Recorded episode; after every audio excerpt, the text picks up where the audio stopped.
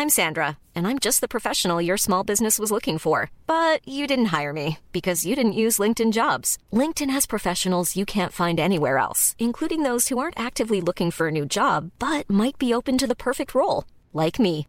In a given month, over 70% of LinkedIn users don't visit other leading job sites. So if you're not looking on LinkedIn, you'll miss out on great candidates, like Sandra. Start hiring professionals like a professional. Post your free job on linkedin.com/spoken today. Want to teach your kids financial literacy, but not sure where to start? Greenlight can help. With Greenlight, parents can keep an eye on kids' spending and saving, while kids and teens use a card of their own to build money confidence. As a parent, you can send instant money transfers, set up chores, automate allowance, and more. It's a convenient way to run your household, customized to your family's needs, and the easy way to raise financially smart kids. Get started with Greenlight today and get your first month free at greenlight.com/ACAST. Hello and welcome to the Media Podcast. I'm Olly Mann. On today's show, is the Daily Telegraph correcting a glaring error by sending its subs back in-house? Jeffrey Katzenberg throws in the towel at Quibi, and ITV sets its sights on streaming again. Plus, as the Twitterati spots far-right tattoos that the programme makers didn't, is it The Chop for Sky History's new woodworking format? And in the Media Podcast quiz, we pay tribute to the veteran regional news presenters that the BBC sent packing. It's all to come in today's Media Podcast. And making her Media Podcast debut, it's former Press Association, HuffPost UK and ITV News video exec, now founder of Bird Lime Media, Dawn Kelly. Hi, Dawn. Hello. Thanks for having me on. Well, absolute pleasure. You left behind a string of salaried jobs that I just read out. You started your own production company. Then you got pregnant. Then there was a pandemic. How's it been working out for you? It's actually been all right. It's been okay. I started the company 2 years ago, so it's not like I gave a salaried job up in the midst of it all. There was a bit of establishment sort of going on with the company already. And it's just been a big pivot. I think it's been a pivot anyway because of the pandemic, but then throw a newborn baby into the mix. It's been an interesting 6 months, that's for sure. But were you working from home anyway before all of this happened? I was, but I was probably working from home, I would say about 50% of the time. And then I was out doing filming jobs and shoots and consultancy for sort of the other 50%. So it was like a real lovely, happy balance of, you know, working in my living room in my pajamas when I wanted to, but then also like having a proper job and going out and meeting people and filming, getting people's stories and stuff.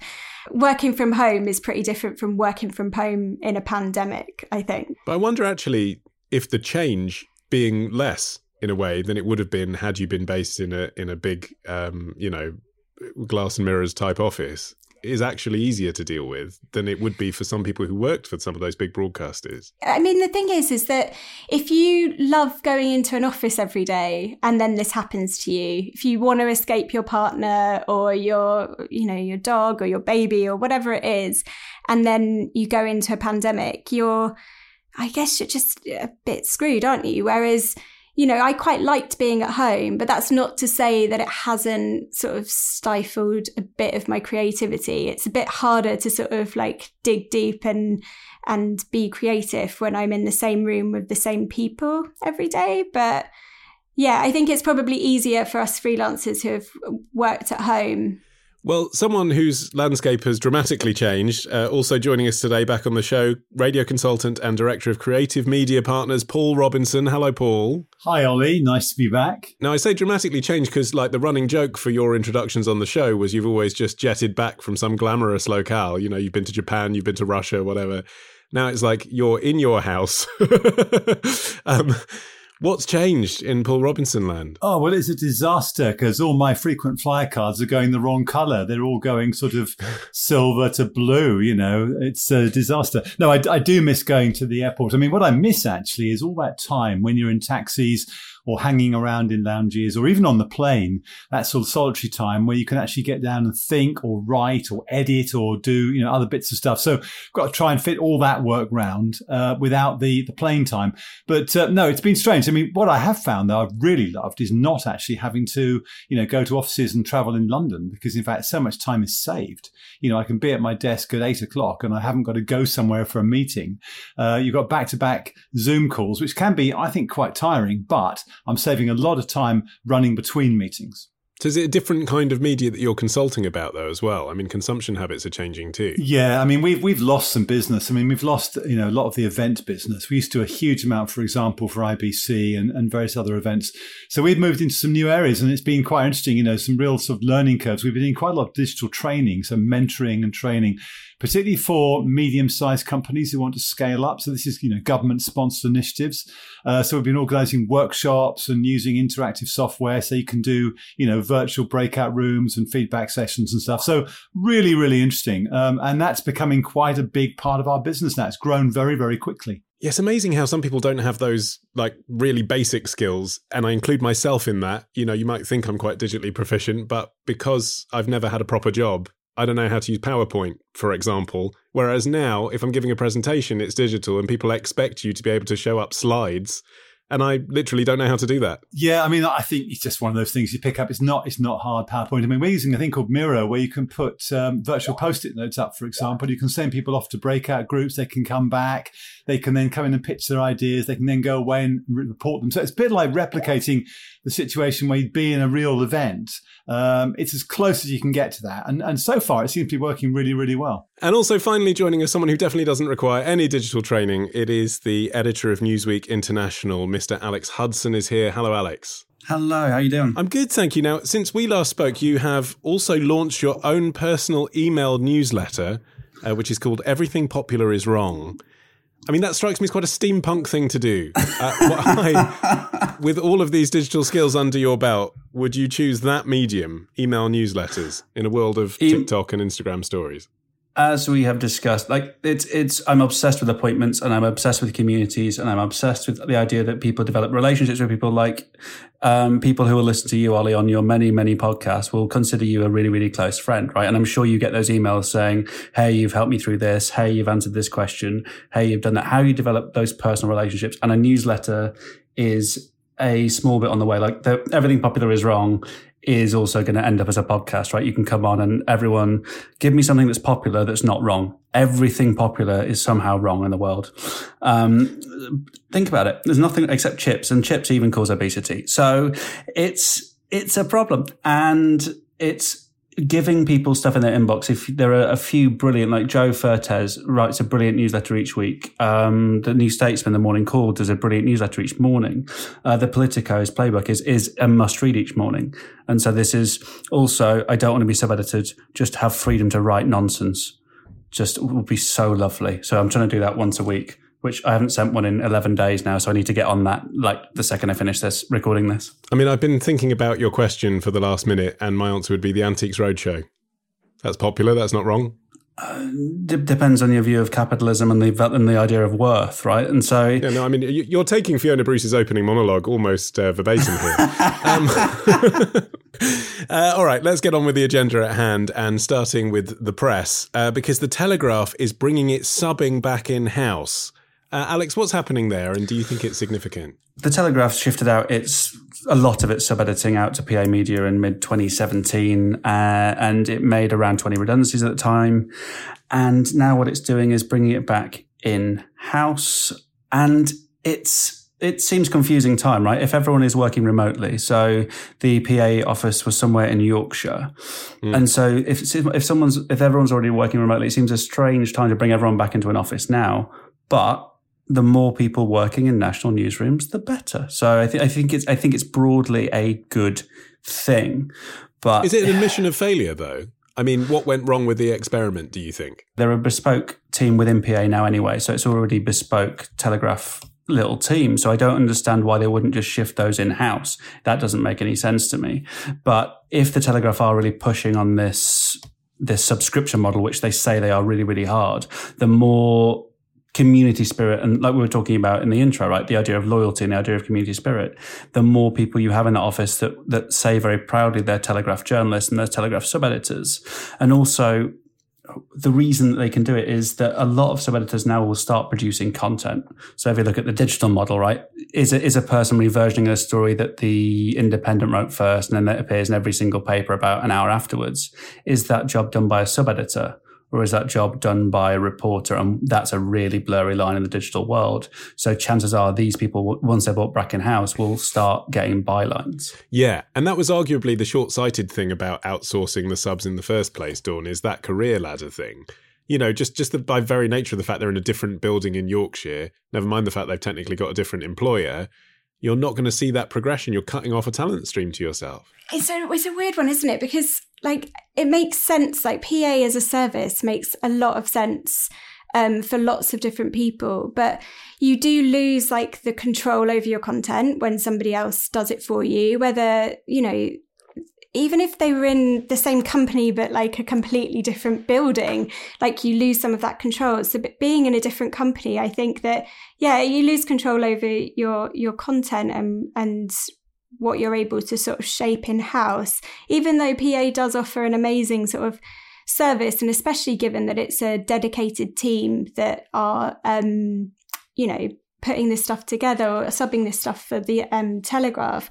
I've worked on both sides. I've worked for PA, you know, creating video content for everyone all across the country. And I've also worked for in-house brands like HuffPost or whatever. And I think that when you're trying to service audiences, you have to be able to be agile and adapt and change to what they need. And I just don't think that you're able to do that as effectively as maybe you want to if another company is providing that service for you, however dedicated they are.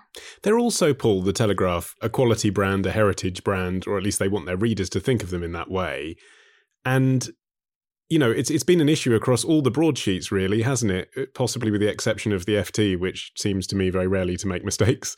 But it's been the case that you can pick up the Times or the Telegraph or the Guardian, and even just a layperson can find a load of just grammatical errors in it because they've been cutting subs all over the place. And if they want to cultivate audiences who want quality, they need to not have fuck-ups in the paper.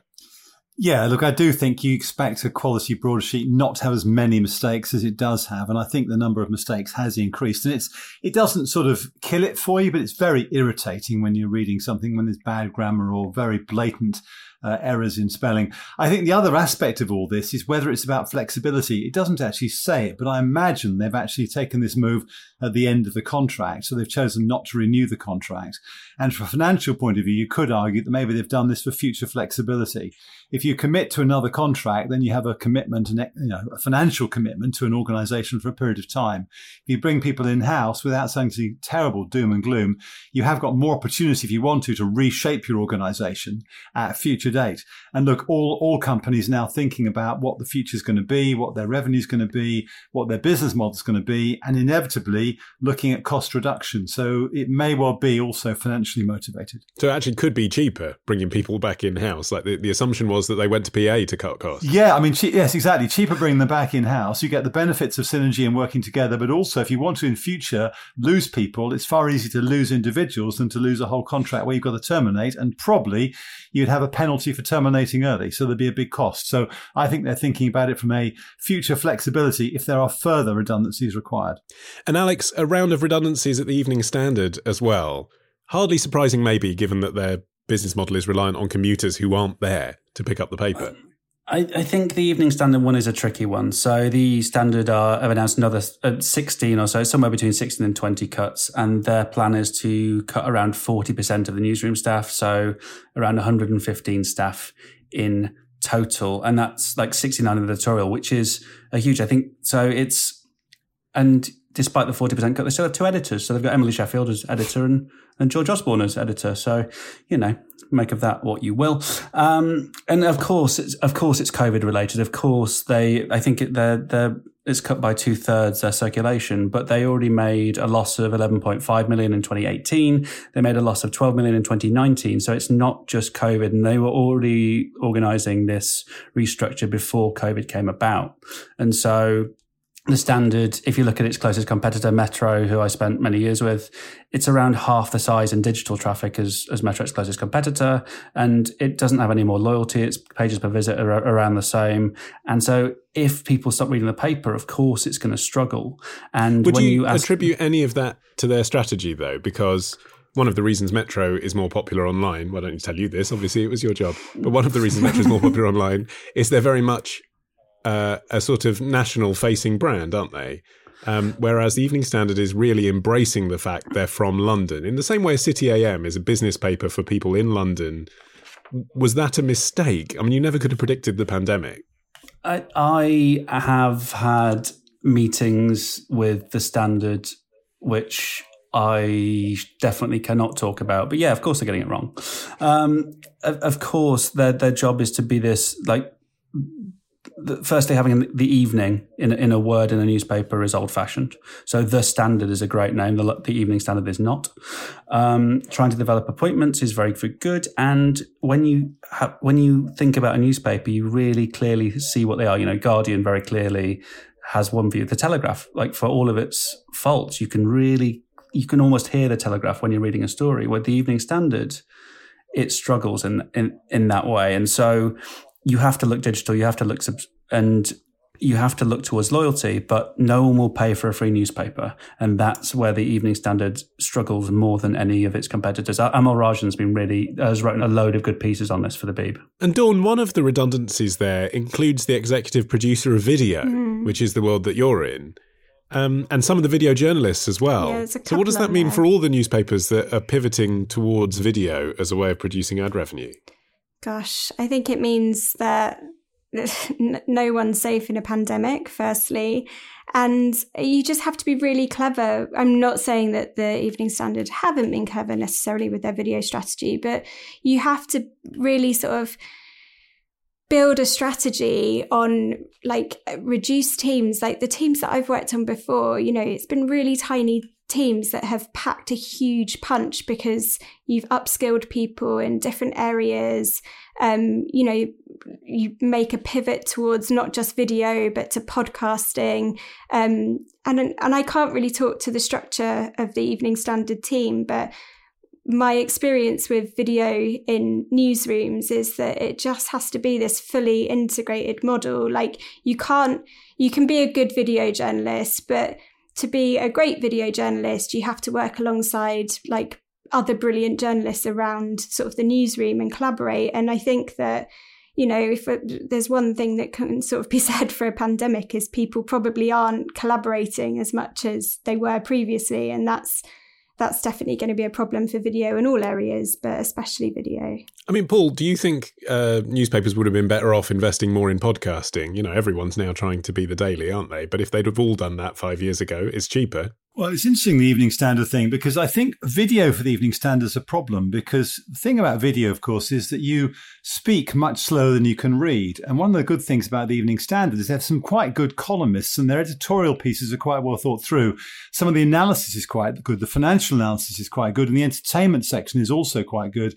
And you'd never get the same number of words or the same amount of journalism into video in the time you can read it on the tube if you're reading the Standard on the way home. So in that sense, it is a product that has a meaning. If you are on a commuter train and you've got that regular journey, you want something to fill that journey. In that sense, it is a good product to have with you because it gets you from A to B quite quickly. I think the podcasting is really interesting because, of course, podcasting doesn't require you to have an internet connection. I mean, the problem with going digital, of course, is we know there's some Wi-Fi on the tube, but it's not ubiquitous by any means. You know, it stops in and out of different stations. So you couldn't rely on actually consuming an Evening Standard digitally at the moment with the current Wi-Fi provision. But a podcast downloaded, listening offline would be a really good idea. And I think it's a shame they haven't done that. And that could well have done well for the Evening Standard. And Alex, Rula Kala, the editor of the FT, has been talking about the difficulties of journalists working remotely too. And did you see what she said? And do you recognise the concerns she was raising? She said she was talking about the idea that it's this sort of collaborative effort, and albeit that journalists get, particularly in films, get this view of this lone warrior and they run off and they spend time hunting through it. But journalism is a team game. And, you know, all of the spotlight stuff that the film like doesn't exist if there's not those, is it 4 or 5 people in that film? I forget. Mm-hmm. Like you need that many people working on it in that intense an environment. I think she's wrong though, but because I think it's being remote, and I'm going to do the world's worst pun here. So my journalism tutor, we walked in the first day. Journalism is a contact sport, and all good stories come from those back rooms and private briefings. And as much as you can do that on Zoom, until the contact trusts you, they do not say anything they could not be snapped in video doing. And that's a difficult bit. When it comes to the sort of office more generally, remote working is a good thing for journalism. It gets people out of that presenteeism structure of newspapers, which still in some newsrooms still exists. It gives people more options. I think it's tough that we can't have those brainstorms and ad hoc coffees, but that's true of any office. It's not journalism specific. It's interesting, isn't it, Dawn, to think about it in terms of contributors, not just in terms of fellow journalists and broadcasters. Because, you know, I find this thing when I'm interviewing someone, on the one hand, if I'm asking them very intimate and difficult questions about something traumatic that happened to them, for example, if they're sitting at home in their own environment, they might feel more comfortable to open up to me. I'm not shoving a camera in their face. But on the other hand, without that eye-to-eye, face-to-face thing, you lose that reassurance that I'm here to help them. Yeah, I mean, if you think of it in terms of what you would give to a stranger, a story that you would give to a stranger. If a stranger called me up and asked me about the most intimate personal thing that's happened in my life, there's no way that I'm going to give the same account as if they'd come round to my house, had a cup of tea, we chatted. I've realised that they were the type of person I'd be all right opening up to. It's not the same. It makes journalism much, much harder. And, you know, video calls are great, but it's not the same as having that sort of human connection. And I think that the contributor side is just as important as like the journalists having chats with each other and bouncing ideas. And I think the other thing as well, sort of on this, is I've never worked in a newsroom which hasn't been full of extroverts. Like every time we've done a Myers-Briggs test or whatever, like 90% of the room of journalists are extroverts of some description. And I think that you feed off of other people, and that's incredibly hard when you're working from home. Is great, I think, but working from home for a prolonged period of time in a sort of gloomy pandemic, not so creative. I've experienced the opposite. Journalists are really introverted in my experience. Like when I try film, intimidated by you, Alex.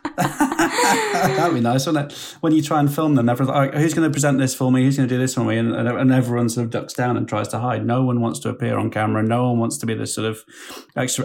And I'm not sure if that's the offices that I've been in, but that's weirdly the opposite. Oh, that's so interesting, because that's not my experience. Everyone's bounced in front of a camera and given their all.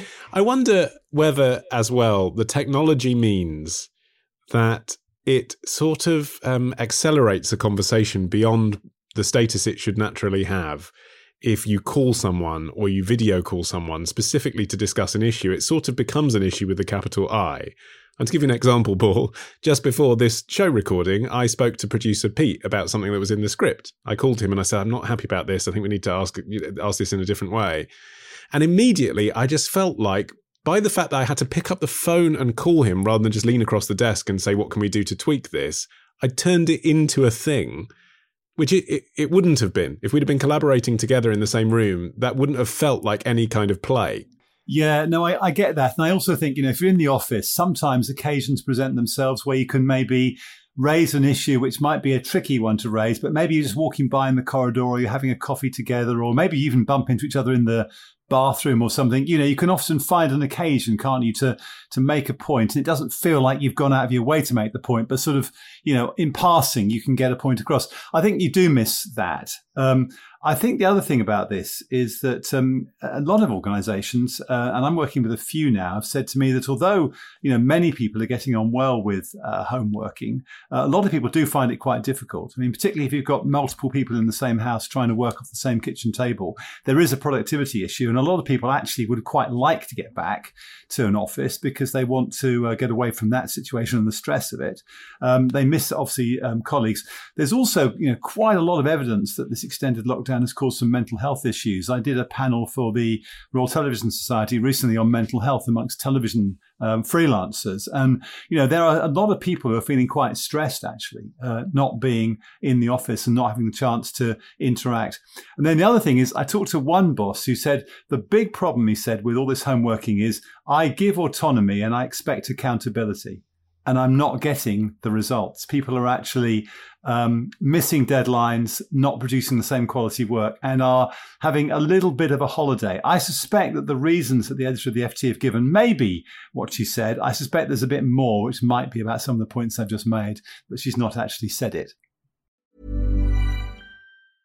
Hey, I'm Ryan Reynolds. Recently, I asked Mint Mobile's legal team if big wireless companies are allowed to raise prices due to inflation. They said yes. And then when I asked if raising prices technically violates those onerous two-year contracts, they said, what the f*** are you talking about, you insane Hollywood ass f- So to recap, we're cutting the price of Mint Unlimited from $30 a month to just $15 a month. Give it a try at mintmobile.com/switch. $45 up front for 3 months plus taxes and fees. Promo rate for new customers for limited time. Unlimited more than 40 gigabytes per month. Slows full terms at mintmobile.com. Since 2013, Bombas has donated over 100 million socks, underwear, and T-shirts to those facing homelessness. If we counted those on air, this ad would last over 1,157 days. But if we counted the time it takes to make a donation possible, it would take just a few clicks. Because every time you make a purchase, Bombas donates an item to someone who needs it. Go to bombas.com/ACAST and use code ACAST for 20% off your first purchase. That's bombas.com/ACAST, code ACAST. Want to teach your kids financial literacy, but not sure where to start? Greenlight can help. With Greenlight, parents can keep an eye on kids' spending and saving, while kids and teens use a card of their own to build money confidence. As a parent, you can send instant money transfers, set up chores, automate allowance, and more. It's a convenient way to run your household, customized to your family's needs, and the easy way to raise financially smart kids. Get started with Greenlight today and get your first month free at greenlight.com/ACAST.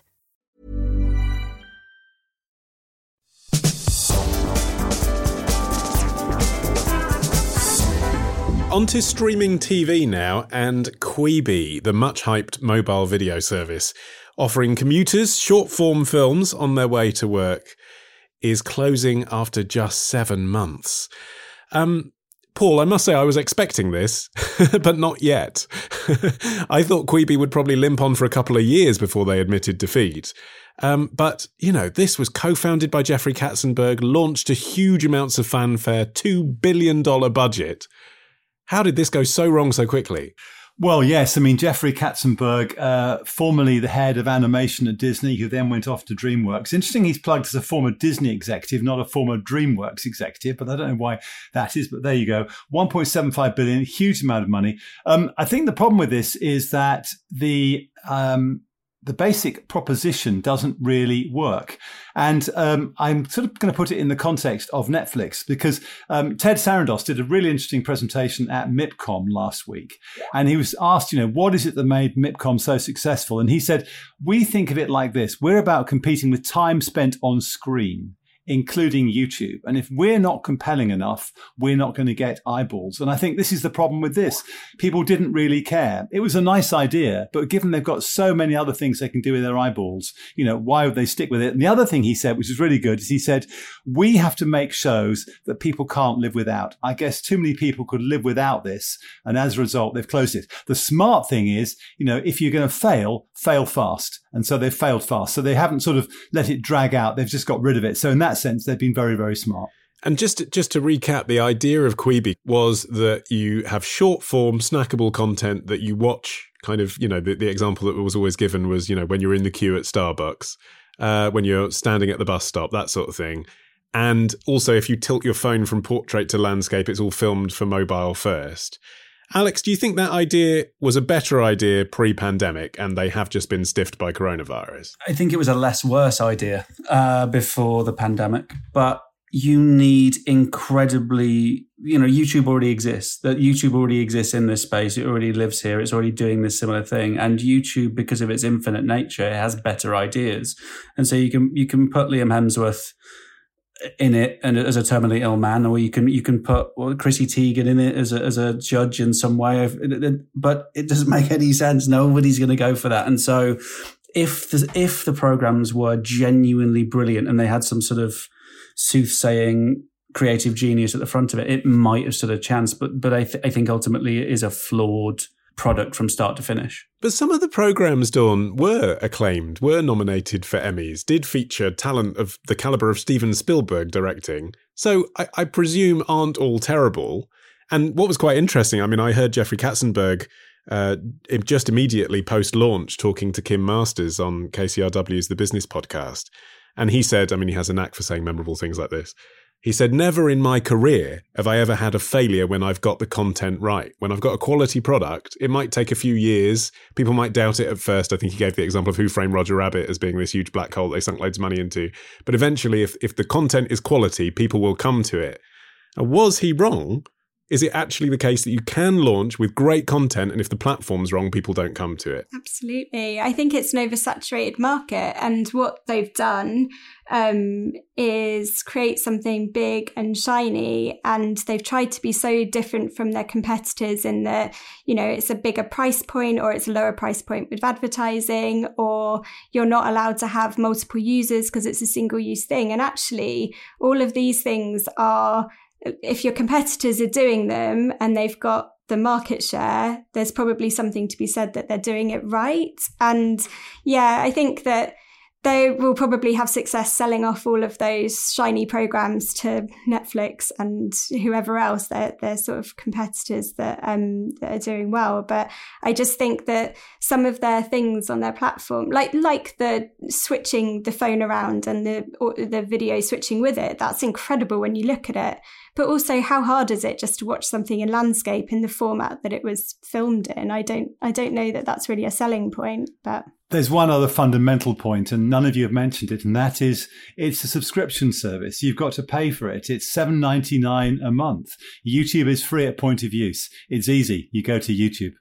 I mean, Hollywood will be looking for lessons out of this, not least because it's a lot of their money that went into it. I mean, I think there's money from Sony and Disney in Quibi. What do you think, Paul, they're going to actually take out from it? What's the thing they're going to say? We mustn't repeat that again. Well, I think the point was made earlier, and that is, Dawn said it, there's only a finite number of subscription video-on-demand services that you can actually support. All the research suggests the average household in Europe and in America is going to have about 3 and a bit services. So, you're going to have to squeeze for space in there with Amazon, Now TV, Netflix, Disney+. Is there room for you? The other model is to go the AVOD model. Now, AVOD in America is much more successful than here. There's Pluto TV here, which is growing, which has just been acquired by Viacom. They've launched in Germany. They're going to be coming our way.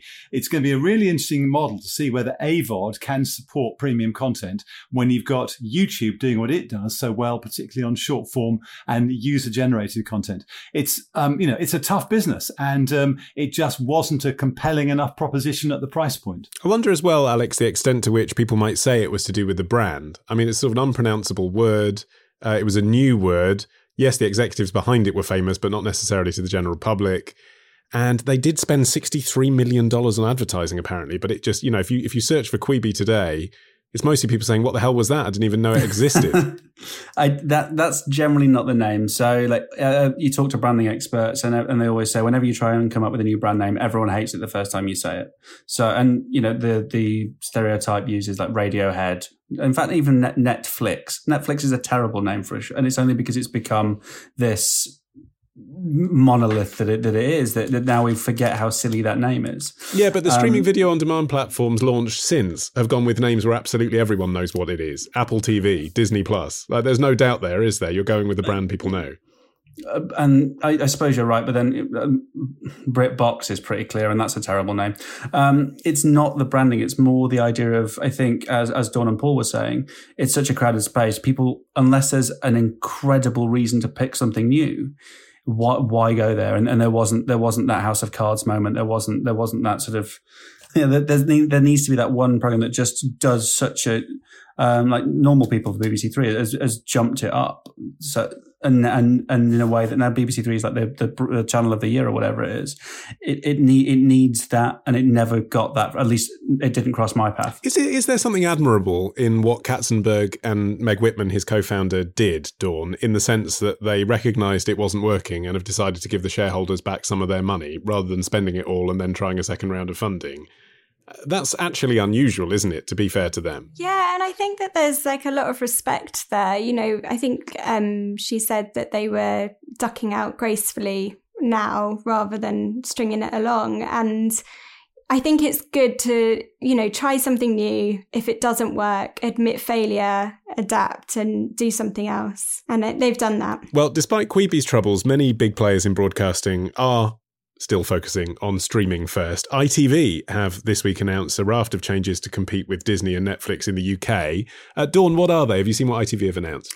Yeah, so they're going to consolidate ITV Hub and BritBox in-house to consolidate their streaming service model and commission some new things for ITV Hub. So does that mean, Paul, that the commissioners of ITV's linear channels don't have the power that they used to? I don't think so. I mean, I think you've got to put this in context. This is repositioning so ITV is ready for revenue growth in streaming, but the vast majority of ITV's revenue still comes from its linear channels. And of course, remember, many of ITV's biggest hits, you know, things like Love Island, Ant and Deck, Saturday Night Takeaway, I'm a Celebrity, Get Me Out of Here. These are live shows that you really need to watch at the time they go out. They're not things that particularly work well on a streaming service. The things that work really well on a streaming service are dramas and documentaries and so on.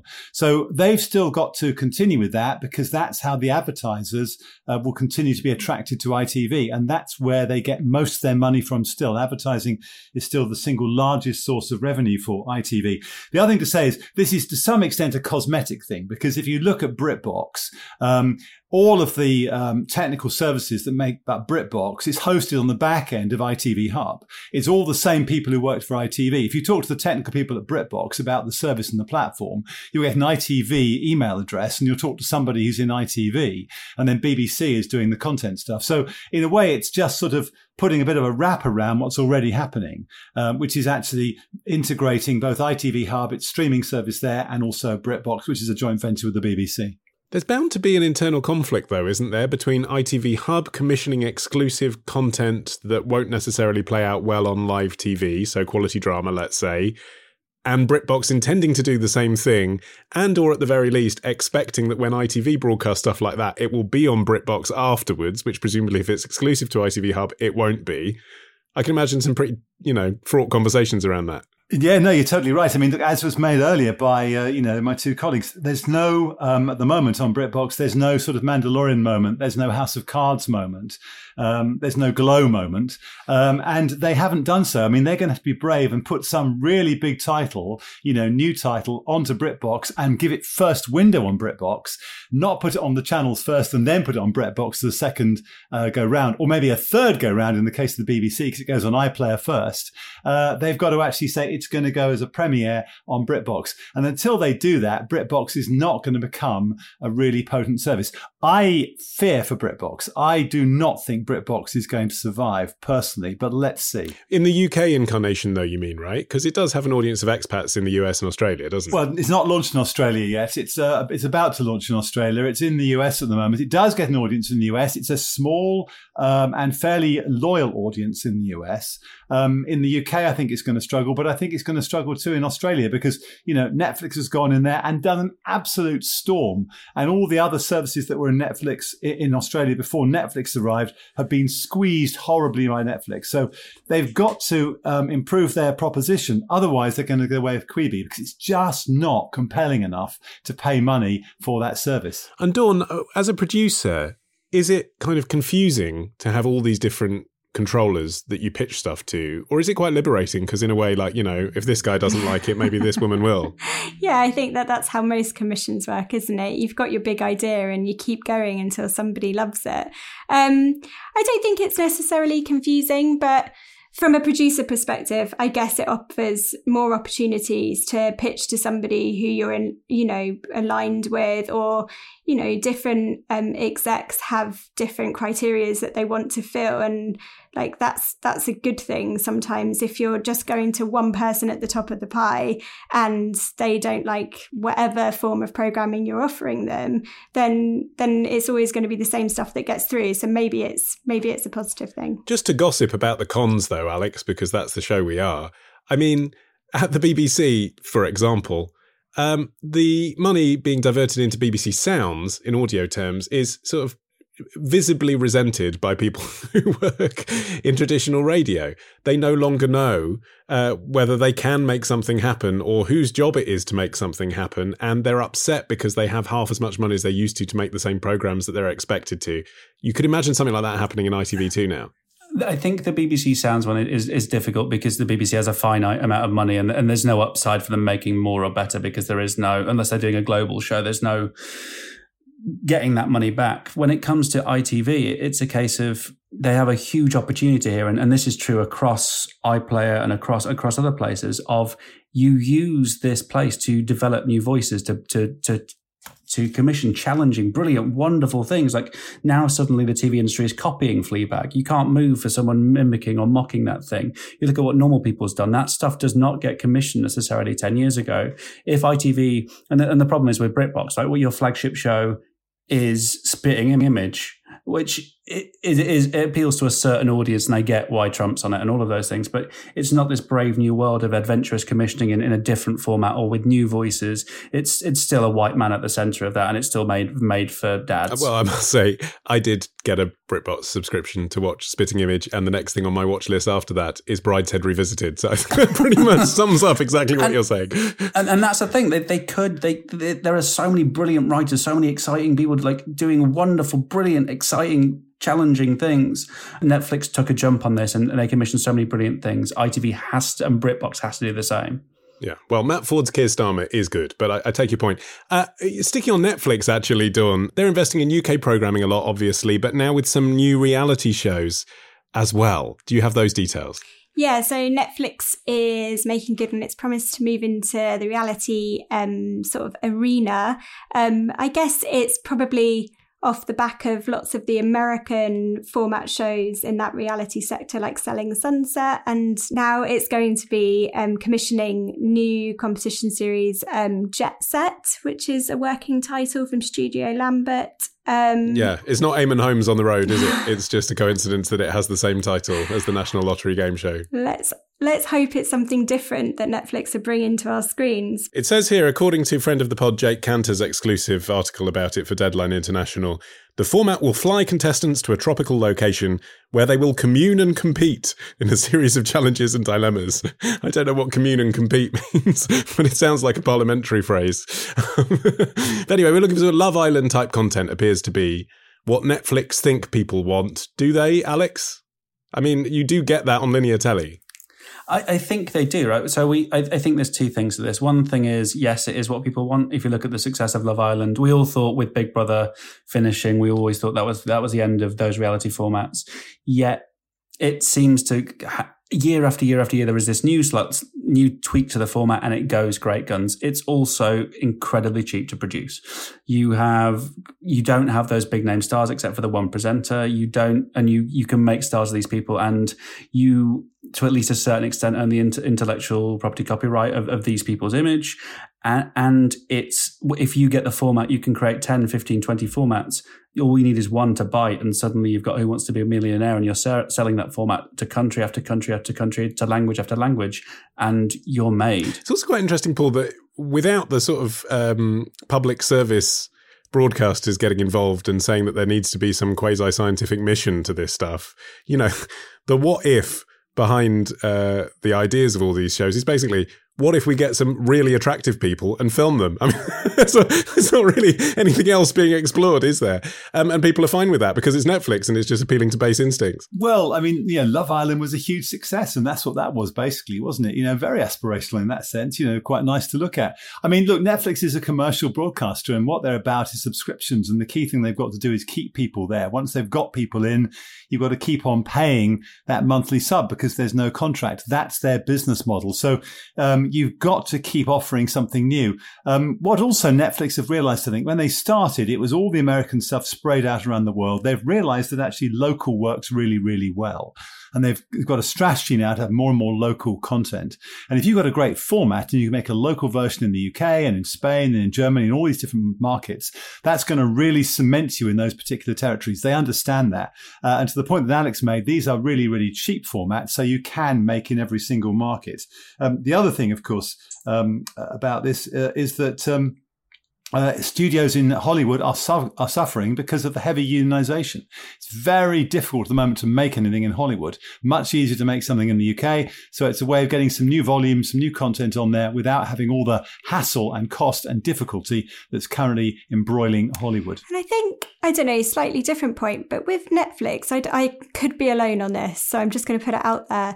But when you pay your subscription and you pay $7.99 or whatever it is a month, I take a chance on things that I wouldn't normally watch. Now, I'm not going to say specifically that my standard's lower, but my standard's definitely lower when I watch something on Netflix. I'll watch a terrible film and I'll be like, well, I've got my money's worth. And I do wonder sometimes whether everybody's taking a punt on something like I'm not going to assume that it's a lesser version of Love Island if that exists, but like maybe people are taking a bit of a punt because there's a lot of time on your hands in a pandemic and you've already paid your subscription, so what's there to lose? But the scale and scope of the productions is getting ever more epic, isn't it? And that's the other side of this. You know, it was a case, wasn't it, Alex, that people seemed to kind of try around with traditional broadcasters or Hollywood, and then when they couldn't get it greenlit, they'd go to Netflix. That's not the case now. It's like if your idea isn't big enough, you wouldn't think to take it to Netflix. It's almost like Spotify with podcasters. They're obviously going for A-list celebrities. You know, there's no point taking your reality show to Netflix unless it's going to cost hundreds of millions of dollars to make. I don't think that's wholly true. I think Netflix has become the commissioner that's willing to take the risk. And the thing with Netflix, even more so than its competitors, is that it runs the data, right? If you are getting commissioned, it's a format that at least in their formulas, in their algorithms, is most likely to succeed. And as Paul was saying, like they need to keep people and they need to get people interested in this and keep producing new content because their budgets are so high. What they've got 3 times the commissioning budget as the entire BBC has. That's where the production houses want to go first because there is more money there than anywhere else. Their growth has slowed though, hasn't it, Paul? I don't know if you saw Netflix on Tuesday were telling their investors that some of the 15.8 million subscribers they added in the first quarter of the year were pulled forward. In other words, people that would have subscribed later got it because of the pandemic, and that explains why they've got fewer now. Yeah, I mean, they forecast 2.5 million for the Q3, and they actually got 2.2 million, so they were slightly under their forecast. The rate of growth is slowing, and it's not entirely clear why that is. I mean, they did incredibly well and piled on subscribers at the start of the lockdown, and they did incredibly well, as did Disney Plus too. I mean, their timing of launch couldn't have been better. It was entirely serendipitous, but my goodness me, they were very, very the anti-Quibi. Yeah, they were very, very fortunate. I mean, Netflix have also got to manage the market here because remember, they've got a balance sheet with a huge hole in it. They've got multiple billions of holes in their balance sheet. So this is all about managing the market and managing the investors so no one gets scared. And so they understand and manage the expectations of the investors. Look, they're still adding on subscribers and they reckon they're going to be adding at the same rate as they were pre-COVID. So I think you've got to see COVID as being a blip up and they're now going back to their regular rate of acquisition. We'll see. Time will tell. Let's see what the next quarter say. As always, you always want another quarter to really tell. But I mean, they're doing fine. I don't think anyone needs to worry about Netflix. There were some actual viewing figures as well in that report as well, Dawn. American Murder, The Family Next Door is projected to have 52 million households choosing that title in its first 28 days. The Social Dilemma, 38 million. I mean, however you slice it, those are very impressive figures for documentaries. those numbers are extraordinary. I feel like Netflix can kind of do no wrong at the moment. My sort of timeline of the pandemic has been different documentaries on Netflix that have come about, starting with The Tiger King, which feels like a million years ago now. But I don't know that it's that they are doing, I think they're doing incredibly well. I think that maybe just everything is doing very, very well because everybody's watching everything on offer. Sticking with telly now, and until this week, Sky History had a series that had been dubbed the Bake Off for Woodworking, but it won't be returning. Why? Oh, because of the lovely Darren. Darren Lumsden. Who is a very heavily tattooed gentleman. Plastered in neo-Nazi tattoos, yeah. Allegedly neo-Nazi tattoos. There have been some questions raised. He has not responded yet, so yeah. he has got his... So he has it written all over his face, and yet he's chosen as a contributor for a light-hearted factual entertainment reality show. How did that happen? That's a very good question. So there was due diligence made, and so the 88 was the one that tipped the producers off. That's on his cheek. But so that's the white numeric, the code for Hitler, Hail Hitler, because it's the 8th letter of the alphabet. He said that was the year his father died, 1988. It has since come to light that his father is still alive. I mean, do you feel sorry, Dawn, for the programme makers? I should say that the show was called The Chop, ironically. Do you feel sorry for the programme makers because they're obviously trying to make a kind of warm, light-hearted show in the style of The Repair Shop and presumably cast this man because he's kind of visually interesting and you wouldn't expect to see him in a gentle show like that, and had asked him, why have you got 88 written on your face? And he gave an explanation. Should they have done more than that? I think that I do feel sorry for them in the original casting of this man, because I do think that some people just wouldn't have noticed that tattoo. I mean, it's quite clear when you see it. I think where my sort of sympathies disappear slightly is how they've dealt with it since. So what it seems like is they've asked him what that 88 is for. They've taken it verbatim what he said, and that's it, thing over. But actually, it's not the thing over. And if their sort of research skills in the sort of casting stage were slightly less than perfect, I think that their research skills when they were investigating that claim should have been more watertight. And it didn't seem like it was that difficult to find voting records of his father to prove that he was alive. So if journalists on Twitter can go at the channel and say this isn't true, I think they could have done a better job post-casting to work out whether it was true or not, and then sort of deal with that appropriately in their sort of messaging afterwards, which I don't think they've done. There's also been a bit of a branding blunder, I suppose, Paul, in that this show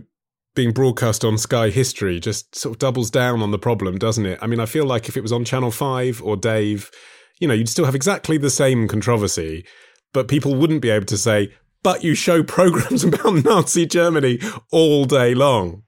Well, I mean, the irony of all this is that people who are talking about this are far greater than the viewers of Sky History, I think, which is quite a small minority channel. Look, I think Dawn got it completely right. You know, they didn't do the research properly. They handled it badly afterwards. This is just really sloppy production, in my opinion. All right, let's talk about the radio industry because... Well, Paul, the Rajars are still on hold. Matt Deacon must be foaming at the mouth. Yeah, what's he doing? I mean, you know, his analysis, he's got no spreadsheets to play with. Yeah, I mean, the problem with Rajar is it relies on face-to-face methodology. Someone knocks on your door, says, would you like to fill out a Rajar survey? And then you get this book and you fill out your radio listening for a year or so, having had a question, which is about what brands you listen to, and they stick all the brands on stickers down the diary. It's a very, very old-fashioned way of doing it. The problem has been that there's this joint committee which organises radio listening on behalf of BBC and commercial radio, and it's been like this for a long, long time. The problem with any measurement, of course, is that how you measure it impacts the results you get. And the RAJAR figures are stable, and we work on these figures. Commercial stations sell on these figures. That's where the revenue comes from. You know, the BBC likes to see its numbers because it helps to justify the license fee. So changing to a new methodology is really difficult. And there's been all sorts of work looking at different methodologies. And of course, you know, what are you measuring? Are you measuring hearing or listening? You know, and how do you make sure it's you listening, not somebody else? All these issues.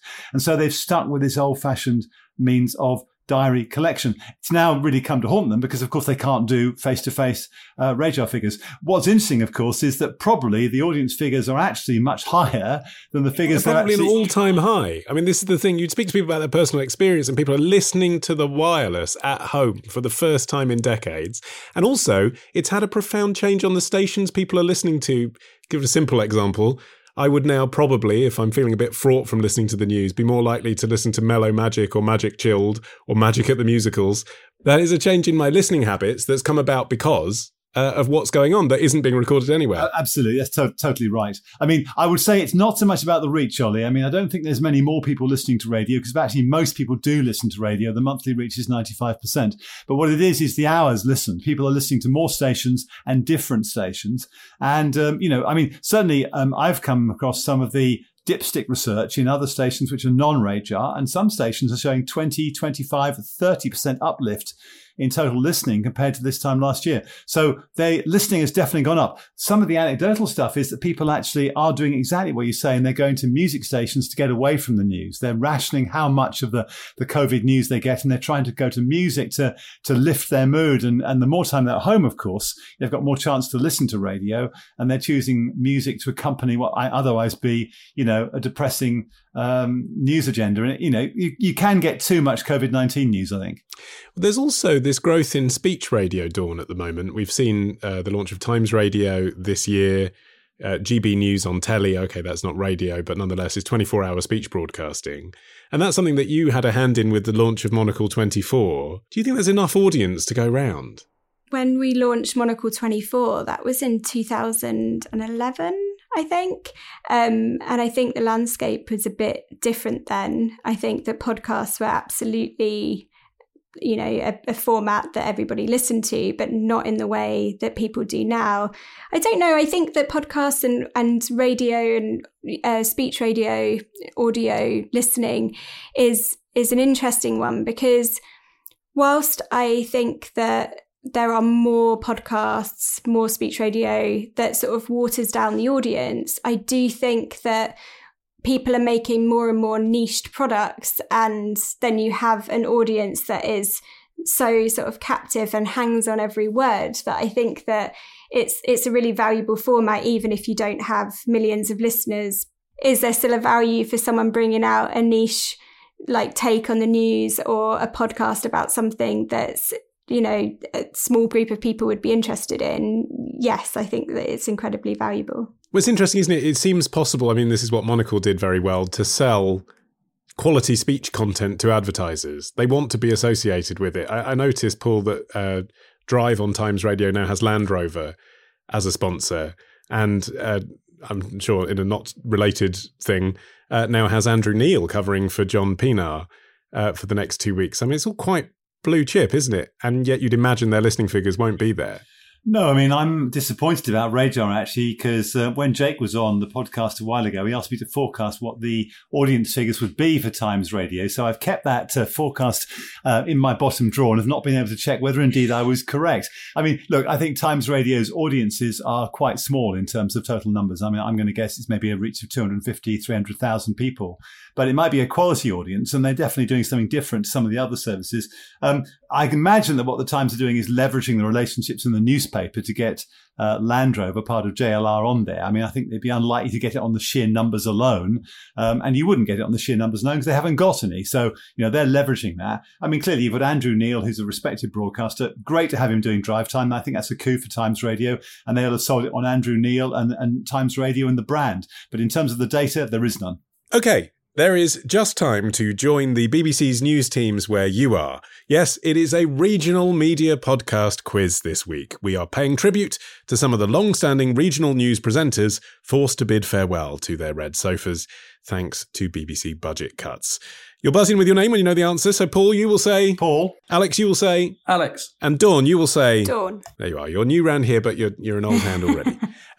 Can you identify which legend in their own tea time I am describing? Let's find out. Question one.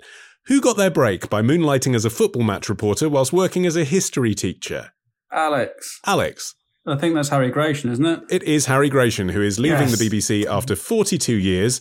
He has presented Look North, the Yorkshire edition, since 1982. He also covered 9 Olympic Games and won 2 RTS Presenter Awards. Here's question number 2. Who started their career in radio producing a programme showcasing Cornish rock music? Paul. That's Justin Lee from Spotlight, who is leaving, and he was on BBC Radio Cornwall doing a Sunday afternoon rock show. John Peel would shake in his boots. That is correct. He is leaving the BBC after 33 years, 20 of them presenting Spotlight in the Southwest. Question number 3. Who managed to roll a car twice whilst filming a report about rally driving? Dawn. Roger Finn. Correct. It is Roger Finn who has left South today after 27 years, 6 years before that at Newsround, which means we go to the tie-break. It's all to play for in your knowledge of BBC regional news presenters who are currently leaving their jobs. Here's the question. Who got their lucky break at Plymouth Sound after the staff decided to fund a trainee rather than take a pay rise? Paul. Dominic Heale. It is Dominic Heale, and I think it's only right that you should win that particular media podcast quiz. BBC East Midlands Today presenter Dominic Heale is leaving the show after 2 decades of service, which means the winner is Paul Robinson. Congratulations. Thank you, with all the oldies. And lots of old radio people leaving as well. I mean, can I mention Keith Skews? You just did, and yes, I think you should. And Roger Day and Paddy McDee and Graham Dean. Who do you think, actually, out of all of those people, you would miss as a listener? I mean, they all had tremendous connection, didn't they, with their audiences? I like particularly Roger Day and Graham Dean because they really love their music, and I grew up listening to them on commercial radio, and so I still think they've got something. You know, they just love the music, and they bring records in from home, and they talk about them and enthuse about them, and I love that in a DJ. Big fan, Alex. Oh, they're my favourites. I definitely grew up listening to that. Alas, no. Although Harry Gration is my local broadcaster from when I was a kid, so that's why I got that one. Yeah, he has been around. He's been presented that show longer than I've been alive. Well, on that bombshell, thank you to Alex Hudson, Paul Robinson, and Dawn Kelly, newbie, very promising debut. Thank you. If you like what we are up to here on the Media Podcast and you want to help us keep making it, then visit themediapodcast.com/donate and select an amount to keep us going all year round. That's themediapodcast.com/donate. And if you make a donation, even a small one, you could have a future episode dedicated to you. You can catch up with our previous episodes and get new ones as soon as they're released by subscribing for free via our website, themediapodcast.com. I've been Olly Mann, the producer Peter Price, and the Media Podcast is a PPM production. Until next time, bye-bye.